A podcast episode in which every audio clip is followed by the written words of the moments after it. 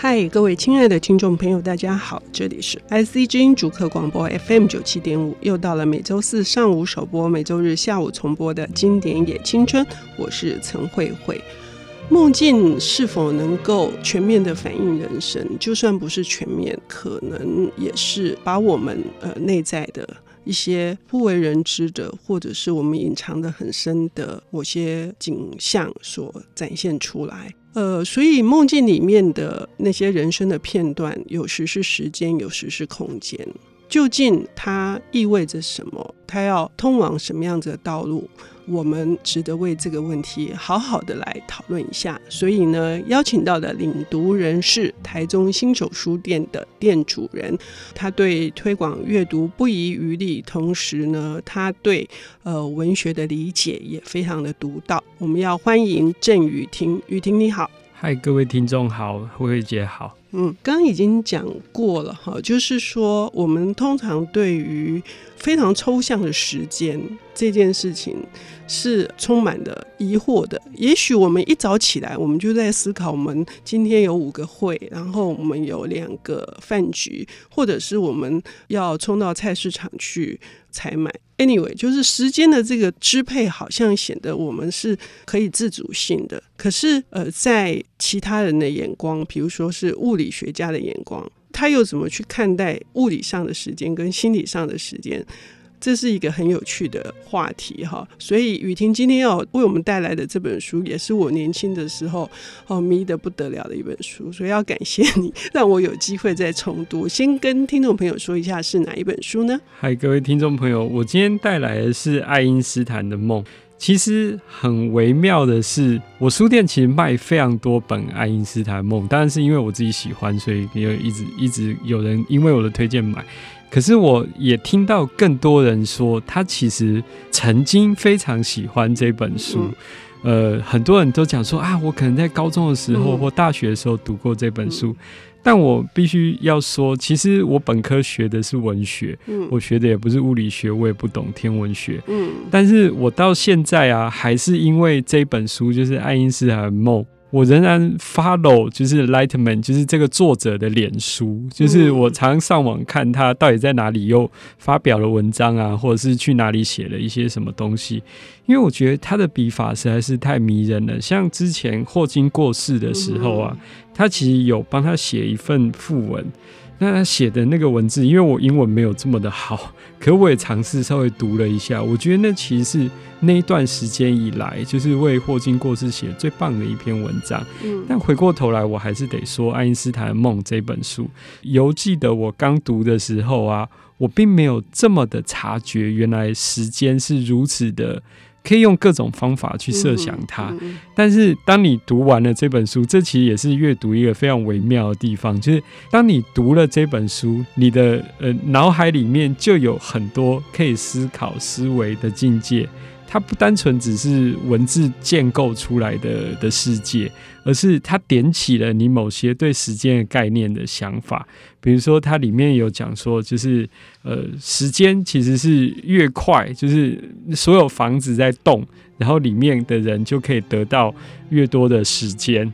所以那个是越贵的房子动得越快，然后那个房子不断往前进，所以里面的人他就可以得到更多的时间，但他必须是一个在不断跑动的房子里面。我觉得这相当有趣啊，就是我们每天。在来来回回，然后争取时间。每天早上起床，想说今天到底究竟要坐高铁来，还是坐台铁来，还是坐电车来？所以我觉得他其实已经设想了一个非常棒的故事。但我还是回头要讲一下 Lightman，因为我觉得他是一个。刚、嗯、听雨晴这样子举例哦，我会觉得他是在对时间做各式各样的分解嘛，就是说，还是说时间的构造。或者时间的质地等等，是呃，这是一本怎样的书？那你那么喜欢的这个 Lightman 又是一个怎样的作者？有时候因为自己太喜欢了，讲的时候就会特别有点紧张。那我还是要回头讲一下 Lightman，因为他其实是一个理论物理学家，嗯，他做的不是很实际的研究，他做的其实是比较偏理论性的研究。可是我觉得他非常特别一点，我其实后来有问过我的老师。他在 MIT 他教的其实是物理学跟人文写作，嗯，呃，他等于是双教职，嗯，这个其实有点难，就是在美国可能得到一份就是稳定的大学教职已经不容易，他是双教职，所以他可以教人文写作，然后又教理论物理，所以他其实一直在尝试，比如说当我们丢出时间这两个字的时候，其实我们有时候想的是说啊，时间下一站到哪里去，或者是我们几点几分要做什么事，可是他用他的写作让你去感受到，原来这个时间是可以用不同的方式去看待它。嗯、也许时间有长宽高啊。也许每个人可以知道自己的未来，那是一个圆形，就是你的时间并不是照着一个直线往前走，嗯，它是个圆形，就是也许有些人可以不小心看到自己的未来是什么，嗯，所以我觉得 Lightman 真的是我读起来八几本书啦，就是老爸乔的烟斗。好像也蛮多人读过。嗯、那他其实之前我记得应该是五六年前有一本书是讲 ghost，嗯，就是他真的去写作，就是人在死之前的时候的某些。可能是弥留的状态，他想要用他的文学的笔法去写，说他到底会有什么样的不一样，在那一段时间。我记得那是一本好棒的小说，可是他后来很可惜的绝版了。嗯嗯，对，等一下，你说到小说，我们也是要讲一下，就是当你读这本书的时候啊，他是写 a novel，就是是小说嘛，是这一点也是有也有一些小小的争议的，对对，因为我其实自己反复一直读这本书啊。我觉得他其实有点像是一个长诗，就是他用爱因斯坦从发现相对论，因为他中间其实实际过的时间没有多久，只有人间的两个小时，对，只有人间的两个小时，然后他做了三十个梦。嗯，我觉得这其实非常有趣，就是他并不是以一个完整的小说的体力去写作它，而是用一篇一篇一篇的方式去写作它。其实，所以他为什么他写作的动机是什么？就是这是一九零五年的四月十四日到六月二十八日，差不多是两个月左右的时间，做了三十个梦。他为什么要用文学的方式来诠释时间？是。我应该这样讲好，就是我自己觉得所有的科目之间其实有一些共通性。嗯，今天我们有时候讲说啊，学学文学的人不懂物理啊，或者是会画画的人不一定听得懂音乐。可是我觉得这中间有一种美感的共通性。嗯，我有时候觉得物理学其实它也是有美感的共通性哦，因为像 Lightman 他后来有写一些，比如说双人舞，鞋跳舞家的那个从跳起来到落地的那个过程，他用文字把它写起来。时间也是啊，如果我们把它放在哲学上，它就是一个哲学的命题，时间的哲学命题。如果我们把它放在文学里面，我们就会觉得时间是一个文学命题，就是过去、现在、未来关于记忆的故事。可是如果它放在物理学呢？爱因斯坦的 E 等于 mc 平方嘛，大家都知道这件事情。当你用物理学去解释它的时候，它是不是可以拉出另外一个共性，用文学的笔法去写物理学的特性？嗯，我觉得它的设计当然非常有趣，就是它用三十则小故事，每一则都拆解时间可以用什么样的方式去思考、跟重组、跟重新构造。嗯，当然也要讲了，其实它的文字是非常的美好的。嗯，我我必须讲说，童元芳老师的翻译啊，其实。对我一个不懂英文的人而言，他其实对我有非常大的帮助。我也听过很多人讲说，其实他的原文就写的非常的美丽。嗯，一个物理学家，然后用呃非常美优美的英文去写时间的共性，我觉得这真的是很值得我们好好阅读。对，说到这个，你因为提到童元芳老师，我因为这本书而读了童元芳老师很多的书。那他也是，他因为是在哈佛是念这个研究古典诗的，因此他莱特曼跟他见面的时候，要求他先。朗读他翻译出来的东西，甚至还要求他要把他朗读出来的中文再翻成英文。他说他觉得他应该是全世界语所有的译本里面是最好的。为什么？因为掌握了这个诗意的节奏。是。那究竟是一个怎样诗意的节奏？我们要休息一下，等一下回来听雨婷来跟我们分享。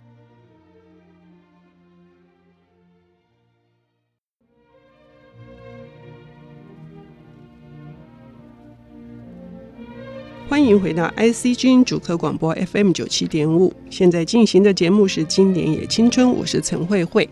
新手书店位于台中，经营的非常的呃文学的讲座，那推广各式各样的阅读不遗余力。今天由店主人就是郑雨婷来跟我们分享，他非常热爱的一个作者莱特曼，也是一个理论物理学家，他所写的《爱因斯坦的梦》。那这本书由三十个梦所组成，中间还有爱因斯坦跟他的朋友贝索两个人在人世间两个小时，两个小时。那这个时候，爱因斯坦是二十六岁，在专利局当职员。那他正要交出他的相对论，所以可想而知，是莱特曼想要把爱因斯坦所有脑袋里面有可能对于时间的想法，用文学的笔法。笔触所写出来，所以每一篇都觉得是令人惊喜的。我们上半段有谈到这个诗意的节奏，就是雨婷这么热爱，你要跟我们分享哪哪一节？好，呃。我应该是念过这一篇给好多人，好多人听过，尤其是因为我店里面常有一些年轻人来，然后他就会问我说：“哎，也许他们不知道未来会是怎么样，可能大学毕业啊什么，我就会特别挑爱因斯坦梦的这第十五个梦念给他听。我觉得这是一篇好棒的呃小故事，就算你把它独立出来看，它也是非常棒的。”我可以稍微念一下。嗯，他说：“佛晓，一层薄雾，淡淡的橙红如鲜嫩的鲑鱼片，飘飘荡荡的穿过城市，接上了河流的呼吸。你看，他就是用这么美丽的文字在写这些事情。当城市经过雾与夜而融化时，你会看见一个奇怪的景象：这边一座旧桥修建了一半。”那边一所房舍脱离了地基，这里一条街没有什么明显的理由而改换了方向，原来朝西，可能朝东。那里一家银行坐落在菜市场当中。大教堂低层的彩绘玻璃上描绘都是宗教的主题，而上层的窗玻璃突然变成阿尔卑斯山的景象。一个男子轻快走向国会大厦，他忽然停下来，手放在头上，兴奋地喊叫，回转身，急忙朝相反的方向跑去。嗯，他要写的就是一个，这是一个随意改变计划的世界，嗯，一个充满机遇的世界，一个处处使人意料不到却预见得到的世界。因为在这个世界里面，时光的流动它并不是直线，也不是均衡的，而是间歇错乱的。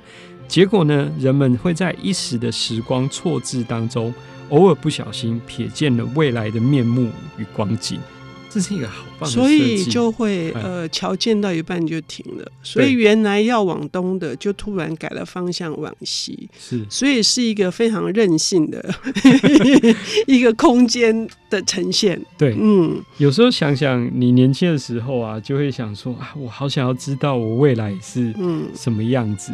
可是这真的好吗？他这个故事里面就会写到，比如说他有。一个母亲看到他儿子将来住的地方，他就把所住的房子搬到儿子未来居所的附近，以便接近儿子。一个营造商看到未来商业地，他宁愿绕个弯也要朝那个方向修路。当一个孩子在短暂的一瞥中看到自己的将来是个花店的主人，他就决定不念大学了。当一个年轻人在未来景象中看到自己日后会娶的女子，他就等她吧。我觉得这一个非常好的设计，但是他会提问哦，对那些，这到底好吗？对，这到底好吗？嗯，对那些已经看到，他不是每一个人都看得到未来的光景，所以对那些已经看到未来光景的人说，这是一个保证成功的世界，不需要什么计划已经开始，因为他一直看到自己未来是什么样子，而不朝向某一事业勇往直前，几乎没有什么旅程已已经出发而不对准命中注定的城市，几乎没有朋友。是已经结交了，而将来不是朋友的，几乎没有心力是虚职，没有热情是浪费的。所以啊，这些亲眼见识过未来光景的人，他们有些人不小心就会拼命抵挡未来。他知道自己在当律师，反而跑去博物馆照顾博物馆的花园。一个少年人看到他父亲不久将死于心脏疾病的迹象，反而与他的父亲开始一个辛苦费力的驾船航行。一个年轻女子即使看到她会嫁给某一个男子的景象，仍然任由自己与另外一个男人坠入情网。在这样的朦胧的晨光、昏黄的暮色里，站在阳台上叫喊：“未来是可以改变，千种不同未来都是可能的。”可是啊，这个园丁就是前面的讲的这一位那个律师。厌倦了微薄的薪资，所以他变成了流声的律师。父亲死于心脏病，而儿子恨自己不曾强制父亲长留卧榻。年轻的女人被她爱人遗弃了，嫁给另外一位可以让她单独面对失去爱人痛苦的男子。好，在这个时光间歇错流的世界，究竟是谁的日子过得比较好？嗯、是那些曾经见过未来却只仅仅过此一生的人？还是呢？那些不曾见过未来而等着过此一生的，还是那些拒绝理会未来而过了两辈子的人？嗯，这是非常的妙哈，就是这里面也一样，不提供答案，提供非常多的提问哈。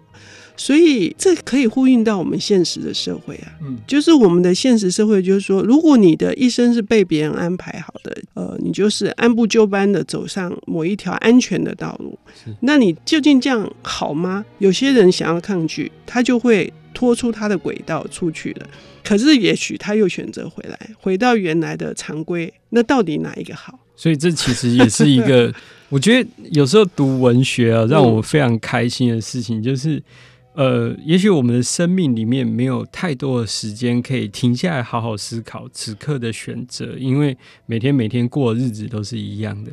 可是你看，像他这样子一篇文学作品，小小的、短短也没多长，我刚才已经念了这个故事的大概三分之二了，你就会停下来想想说，哎，对自己到底要走上什么样的道路？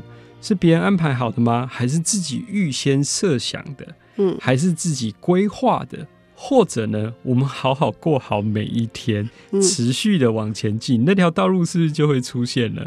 嗯，很好的一个值得我们呃细细的去沉思的一个问题。但是因为他有三十个梦哦，雨婷才谈的一个梦哦，我自己觉得呃印象很深刻的是，如果你的一生只有一天，这个时候你要一天把一辈子全部过完，你怎么办？我们有没有考虑过时间有时候是这样子的？对，那他的提问又是什么？我真的是欢迎听众朋友去看看这个梦。如果你的一辈子是只有一天，那他到底要问你什么，或问自己什么？除了这个之外，雨婷还对哪些想要跟大家分享？它里面其实还有一个，我觉得我自己觉得非常棒的描述，也是他其中一个梦。那他三十个梦有各式各样的可能。我现在在回想我以前跟我的家人，比如说跟我爸爸一起长大的过程，因为自己现在有孩子，就会常常想说小时候到底怎么跟爸爸一起长大的。我突然发现啊，我的记忆都是片段片段，嗯，就是我可以记得我跟我爸爸一起坐在路边吃糖蒜，或者是他骑着韦斯牌的机车带我去买爱国奖券，我觉得那都是一个片段片段。所以它里面有一个故事写到。假若呃，这个世界它是没有时间，只有景象的，嗯，就是你每一次看出去啊，你说看出去的都是一个景象，一个景象，一个景象，这中间没有什么连带的关系，就是它都是一个片段、片段、片段、片段组成的一个世界。你会怎么样在这个世界里面过生活？嗯，它没有时间的推移，它没有时间的前，也没有后，完全没有动态，所以它其实是停留在某一个片刻，所以有一点像我们在拍照。把每一个瞬间用摄影把它固定下来，是是，你这样子让我想到有另外一篇是时间的核心，就是有些人想要追求永恒，所以时间那个核心，你越靠近，你就会凝固在某一个瞬间，然后你会凝固在最美丽的时刻，或者是情人拥抱的时候是最深情的那一刻。所有你到底是要在。选择是一个永恒的凝固，还是说你还是愿意回到原来的，是生老病死的，去完全的是去体会，对，去体验这一招。那到底哪一个好呢？是 是，所以我读这个爱因斯坦梦的时候，我觉得最有趣的是一直在问自己，到底哪一种时间才是好的？所以我的店里吧，之前有一个读者跟我讲说，老板。你介绍这本书真的很好看呢，因为我可以把它当成有点像那个签诗一样，就是每一次翻开就重新读一篇，然后看看自己可以就是可以想到什么。我觉得这个实在是非常棒。有时候你觉得卖书啊，不单单只是卖一本书，也许他会想要给你一些。就读者会给你一些不一样的回馈，然后你卖这本书给他，他回来跟你讲说：“老板，你这本书我反复读了好多次，诶，觉得非常有趣。”那个就会是一个卖书人最棒的快乐。OK，我，我至今依然记得那位读者的面貌。是，所以今天雨婷带来的这个爱因斯坦的梦，让我们去思考，呃，时间究竟是一个怎么样的构造？我们应该怎么对待？在对待时间的同时，其实我们已经在对待我们的生命的内涵了。那这是一个很大的题目，可是却有一本很美的书写给你看。欢迎大家来阅读这一本《爱因斯坦的梦》。谢谢雨婷，谢谢慧慧姐，谢谢各位听众。谢谢。